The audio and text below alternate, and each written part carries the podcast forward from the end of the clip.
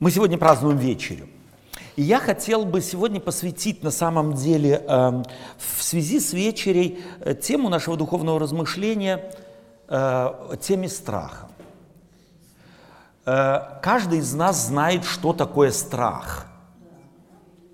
Каждый из нас переживает так или иначе страх. Буквально э, в прошлую неделю я провел э, уже здесь э, рассказывал, курс в помощь желающим бросить курить. И когда всякий раз, когда я с такими людьми встречаюсь, провожу этот курс в большей или меньшей группе, нас было так 19 человек все вместе, э, то мне э, как бы пластически представляется для меня любая зависимость, в частности табачная зависимость, никотиновая зависимость, является прообразом греха. Вот в Ветхом Завете 2000 лет тому назад прообразом греха являлась проказа. Болезнь, от которой человек как бы чего бы ни делал, освободиться не мог, если не произойдет чудо. Да, вот от проказы очищались люди. Каким образом? В Ветхом Завете Нейман чудом, совершенным Богом в Иордане. В Новом Завете чудом, совершенным Иисусом Христом, прикосновению к неприкасаемым. То есть это был символ греха. Нечто, от чего человек хочет освободиться, но чего бы он ни делал, не может освободиться. И это освобождение дарится ему чудом, то есть исцелением, нисходящим свыше. Я почему-то убежден в том, что образ зависимости в нашем веке, 21 веке, более близко подводит нас к тому, что собой представляет грех. Грех – это то, что собой представляет зависимость. Человек, в частности, зависимый от никотина, знает, что то, что он делает, он делает плохо. Кто этого не знает? Всякий курящий, это свидетельствовала не одна сотня людей, с которыми я встречался в э, практике, помогая людям освободиться от этой зависимости. Они об этом свидетельствуют. Каждый раз, почти, пусть не каждый раз, когда-то можем мы, на самом деле мы люди э, такие, что мы можем просто вытеснить из нашей, э, из нашего, нашей памяти, из наших чувств, из нашего реального восприятия самого себя мысли о том, что я делаю себе что-то э, невероятно плохое, если я, в частности, курю там, или завишу от алкоголя, или от наркотиков, или еще чего чего-нибудь. Но тем не менее делаю. Не хочу, но делаю. Ненавижу, но делаю. Хочу освободиться. Мне всегда говорят курильщики, особенно в первый день встречи, второй, их спрашиваю, пробовали уже бросить? Пробовали сколько раз? Кто-то 10, кто-то 2, кто-то один раз. Чем кончилось?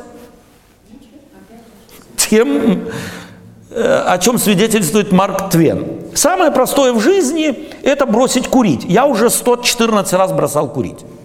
Самое простое. Бросил, начал. Итак, в чем суть зависимости? Еще раз. Курящий, в частности, знает, что он делает себе во вред. Это его пугает. То есть он начинает страшиться и говорит, мне нужно бы бросить. Но если курильщик начинает чего-то бояться, то что ему нужно?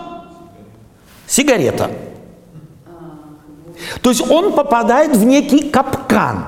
Как только он начинает думать о том, что он делает плохо, ему становится плохо, а когда курильщику становится плохо, то ему нужно то, чего ему плохо. Если же он, он начинает в другом направлении думать, мне нужно бы бросить курить, в частности. Да, хорошо, я брошу курить, а что, если не получится? И когда он начинает спрашивать, что будет, если не получится – он начинает вот этого, еще не наступившего, не наступившего отсутствие победы, бояться. И что ему нужно, когда он боится? Опять закурить. в каком бы направлении он не мыслил, он попадает в тот же самый капкан. Собственно говоря, это как э, перетягивание каната. То побеждает э, страх в эту сторону, то побеждает страх в ту сторону, но он с места не двигается. Помочь ему можно только выталкивая его оттуда, помогая ему это сделать. Есть еще одна очень важная вещь. Человек страшащийся превращается, собственно говоря, в консерву. То есть он начинает закрываться. Человек страшащийся закрывается, либо компенсирует свой страх нарочитой открытостью. Это всегда видно. Когда человек чего-то боится, но хочет компенсировать свой страх нарочитой открытостью, то это очень заметно, очень видно. И это ничего ему не помогает, никак. Таким образом, страх, связанный с нашими различными зависимостями, в частности от греха, является очень хорошим прообразом того, чего хочет Бог. Бог хочет нас освободить. И освободив нас от греха, мы это, как правило, не ощущаем. Вот то, что мы освобождены от греха, мы это не ощущаем. В это нужно поверить. А так как мы веровать-то можем с трудом, то что получается? Что мы себя загоняем в тупики страха. А что будет, если Бог увидит? А что будет, если я не выберусь, если не научусь преодолевать каких-то соблазнов, немощи и так далее? И таким образом человек становится что, чем-то наподобие консервы такой. Консерватизм называем мы это. Консерватизм всегда продукт страха. Противоположность ему – свобода от слова «libertas» – либерализм, свобода – и вот как в Библии Бог это делает? И я хотел бы сегодня познакомить вас, на самом деле, совершенно изумительной книгой в Библии, которую мы, как правило, тоже воспринимаем через призму страха. Это книга «Апокалипсис». Когда мы говорим «апокалипсис», то у более или менее начитанного христианина сразу в голове образы. Какие? 666 рога, апокалиптические кони, печати, трубы, звери, рога, и так, копыта и так далее и тому подобное. Самые разные страсти, они начинают нака накаляться. Вот когда церковь, первоапостольская церковь в первом столетии развилась, выросла, то уже через короткое время ее начал мучить страх. Страх, а что будет с нами? Потому что преследовалась церковь извне, врагами, прямыми врагами христианской церкви, последователей Иисуса Христа, и преследовалась изнутри. И изнутри вас восстанут Лютые волки, говорит Иисус, э, апостол Павел или э, предупреждает и Господь, что придут многие под именем моим и многих прелестят. То есть церковь на самом деле жила в страхе. И этот страх разъедал церковь. И Бог через Духа Своего Святого начинает влиять на Иоанна, Иоанна Богослова, э, ученика Иисуса Христа, апостола, написать этой церкви – некое послание, которое освободило бы их от страха. Книга Откровения, Апокалипсис, это не книга, которая долженствовала бы испугать людей, а напротив открыть им дверь, освободить от слова «либертас», от слова «апо», открыто.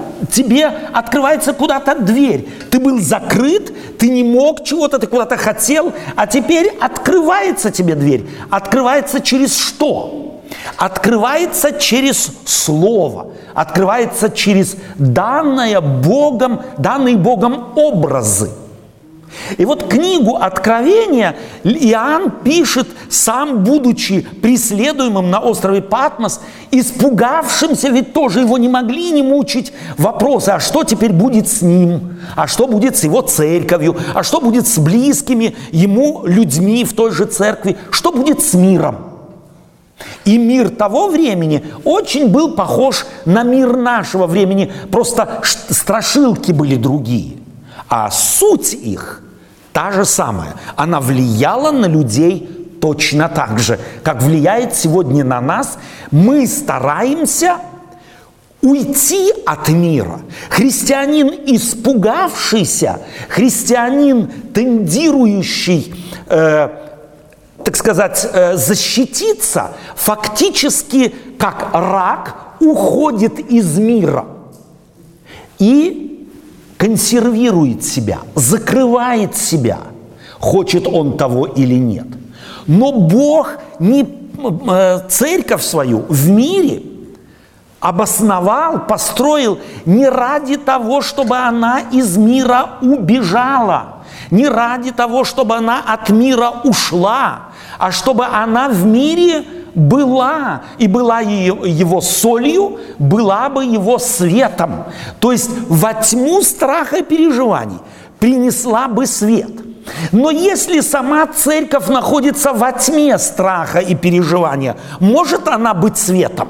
Конечно же нет. Это фактически вопрос-то риторический. Итак, что делает Иоанн?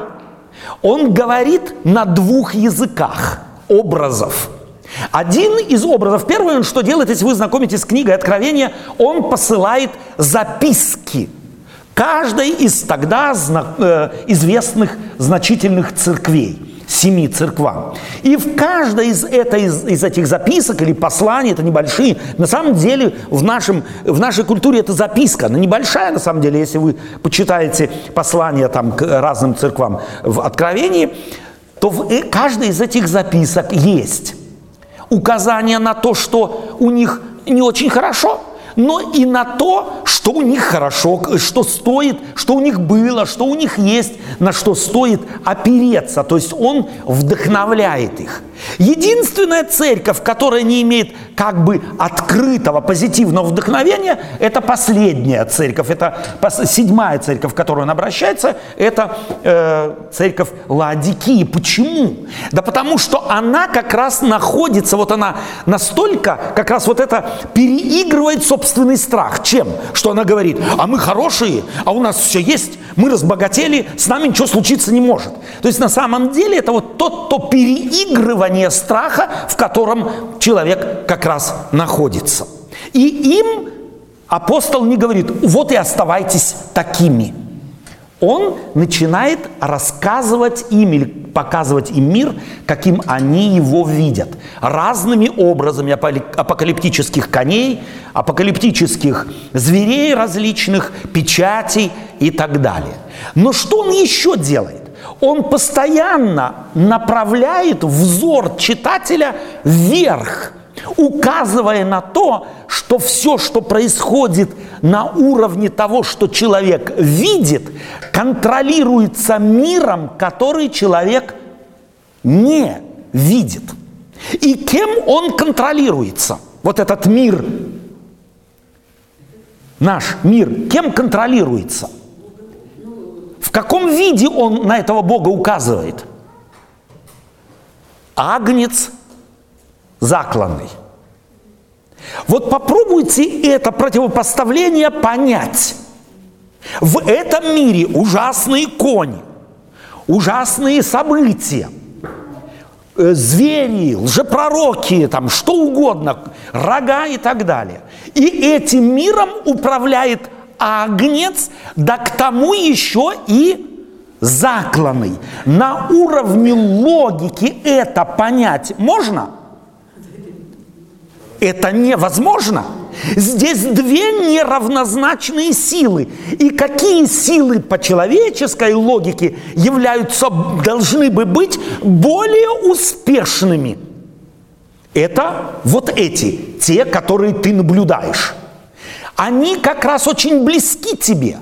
То, что ближе к тебе, то тебя и впечатляет, а то, что далеко в, невидим, в невидимом мире, оно еще очень далеко. Плюс, если это агнец закланный, то что он может противопоставить этому злому, ужасному миру, который в Откровении не раз называется словом «Вавилон». Что? Агнца распятого? Это же как сказка.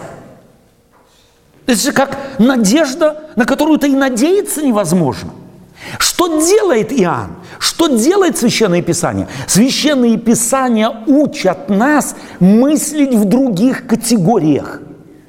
Бог побеждает не так, как побеждает человек – если бы я писал, если бы откровение было книгой, написанной человеком в его культуре, с его аргументами, с его э, линейной логикой, то этим всем зверям, которых мы наблюдаем в этом мире, нужно бы поставить просто стадо военных индийских слонов. Ну тогда еще как-нибудь можно надеяться, что те победят этих. Но что этот мир будет побежден закланным агнцем, это анекдотично.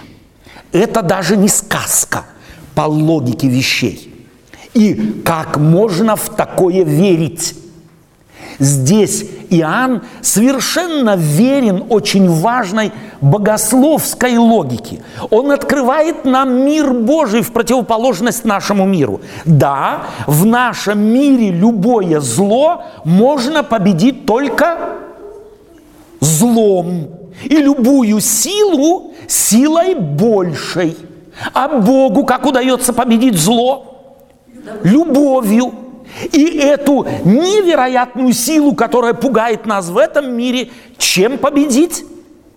Ее отсутствием, ее полным отсутствием ей этой власти в этом мире противопоставлен агнец, то есть ягненок, да еще и мертвый, убитый. Что он может дать?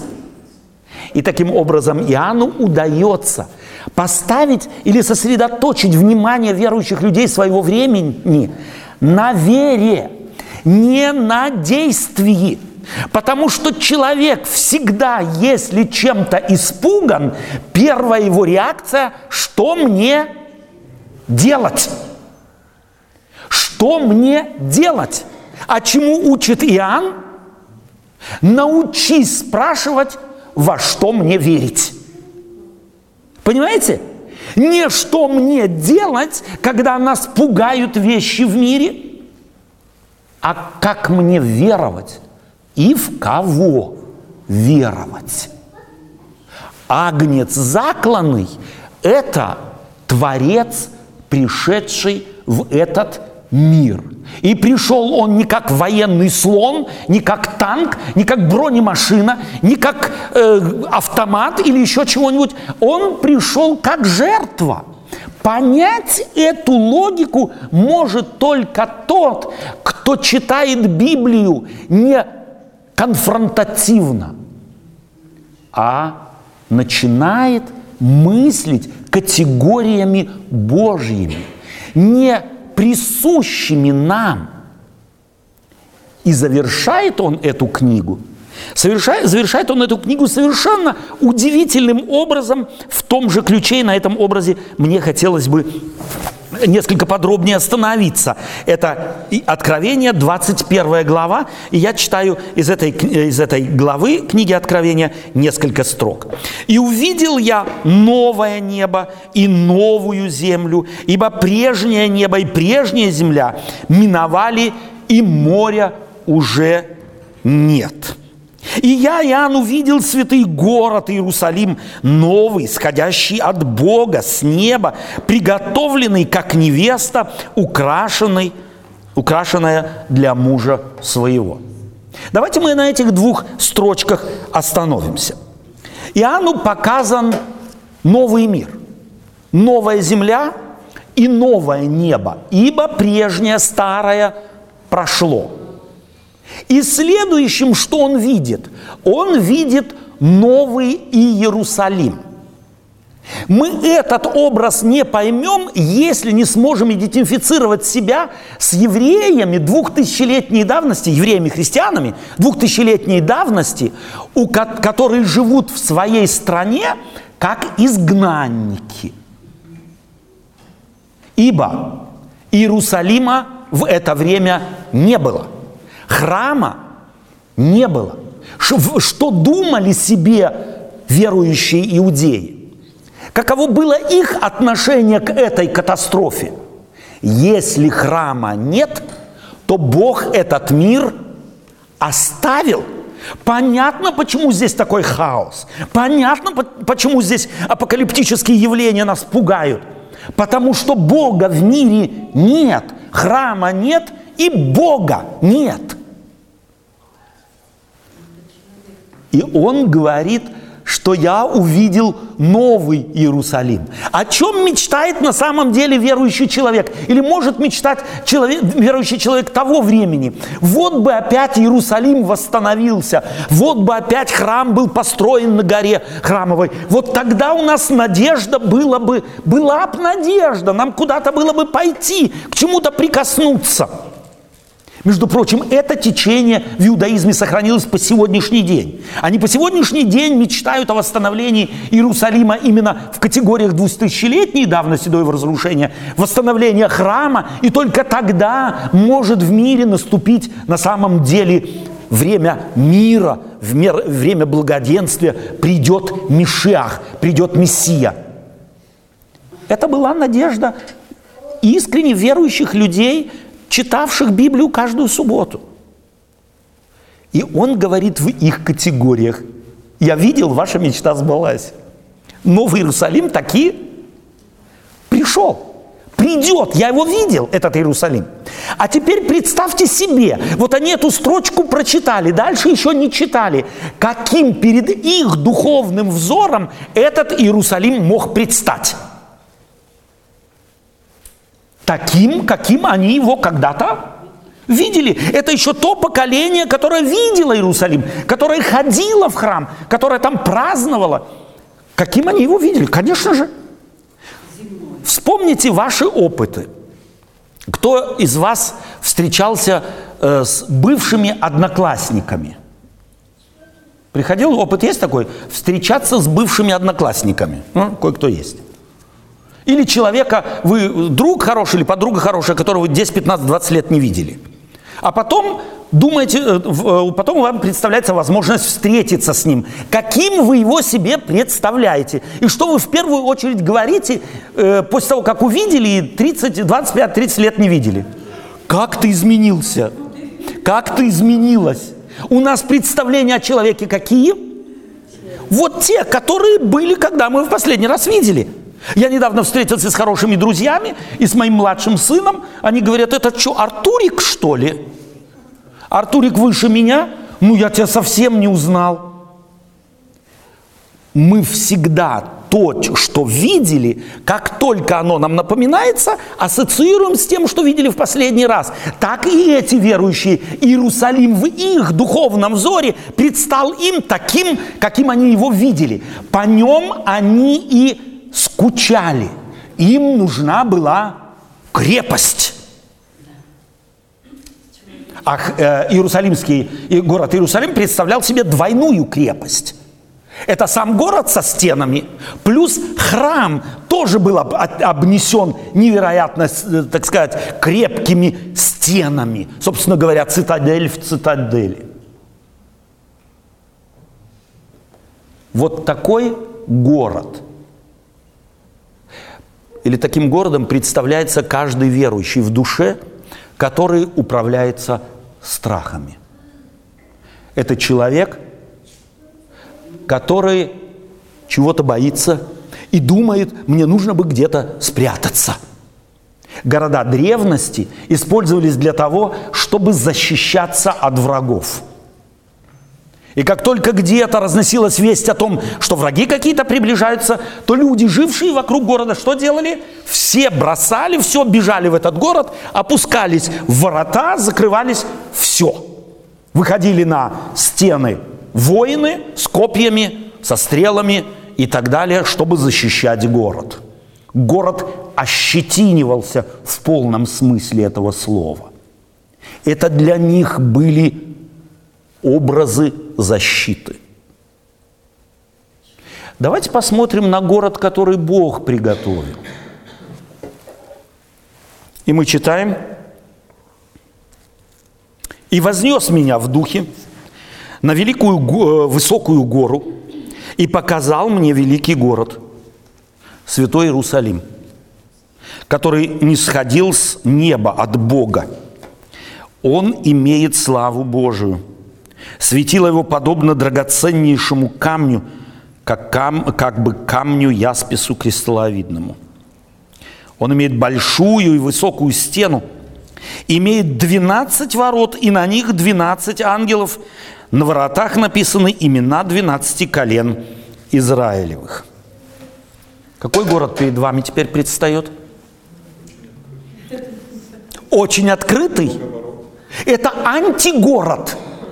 У города, у которого 12 ворот, это не город, это анекдот на город. Зачем такой город? Ибо самое слабое место в античном городе – это его ворота. А здесь город не с одними воротами, максимум с двумя воротами, а на каждую сторону трое ворот. Что делает Иоанн? Он показывает, что город Иерусалим – духовный город, город, в котором бы должен, должна жить душа и вера каждого человека, это не консерва, это не страх, это город, который открыт. Свободный город, ворота которого не закрываются ни, ни на ночь, ни днем. Это город, в который идут все беженцы со всех четырех сторон горизонта. Что это за город? Архитектор такого города либо вообще не имеет никакого представления о том, как города строятся и для чего они строятся, либо это город украшения. Это город роскошь.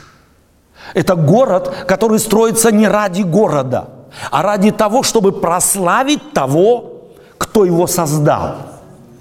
Современная архитектура какого-нибудь э, Кляйнкинда и так далее как раз так и строится. Архитектурой что-то хотят высказать, архитектурой что-то хотят уточнить.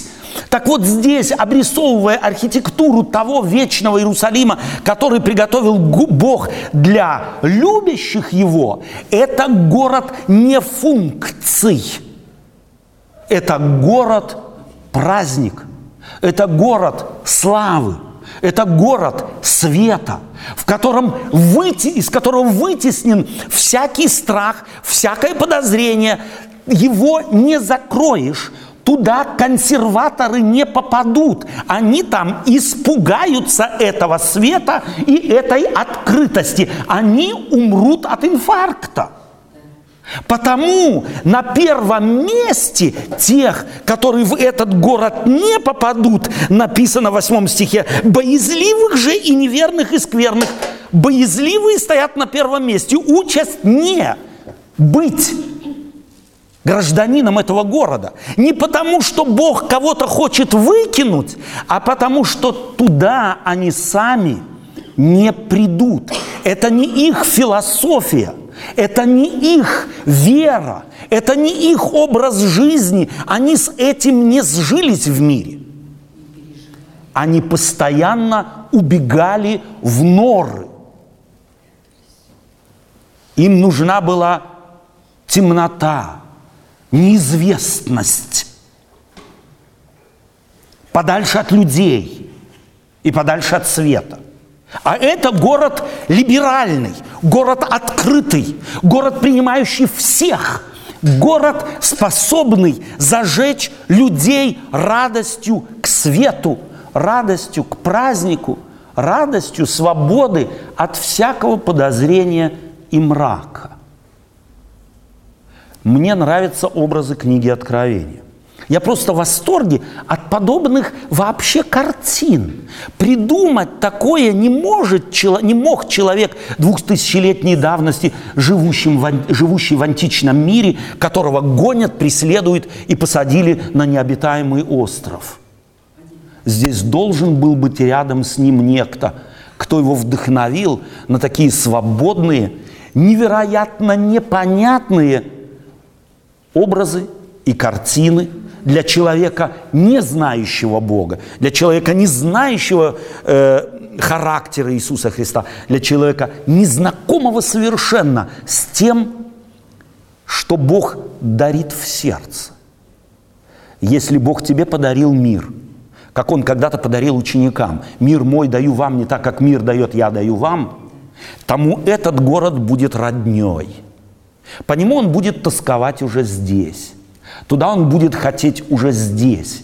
А живущий тоской по такому городу будет устраивать свой дом, свою семью, свою жизнь вот такой, открытой, не пропитанной страхом, а пропитанной добротой, пропитанной доверием, пропитанной светом радости и надежды. Вечерю мы празднуем как праздник радости и как праздник надежды, в знак того, что именно такой город Бог хочет прежде всего поселить в нашем сердце.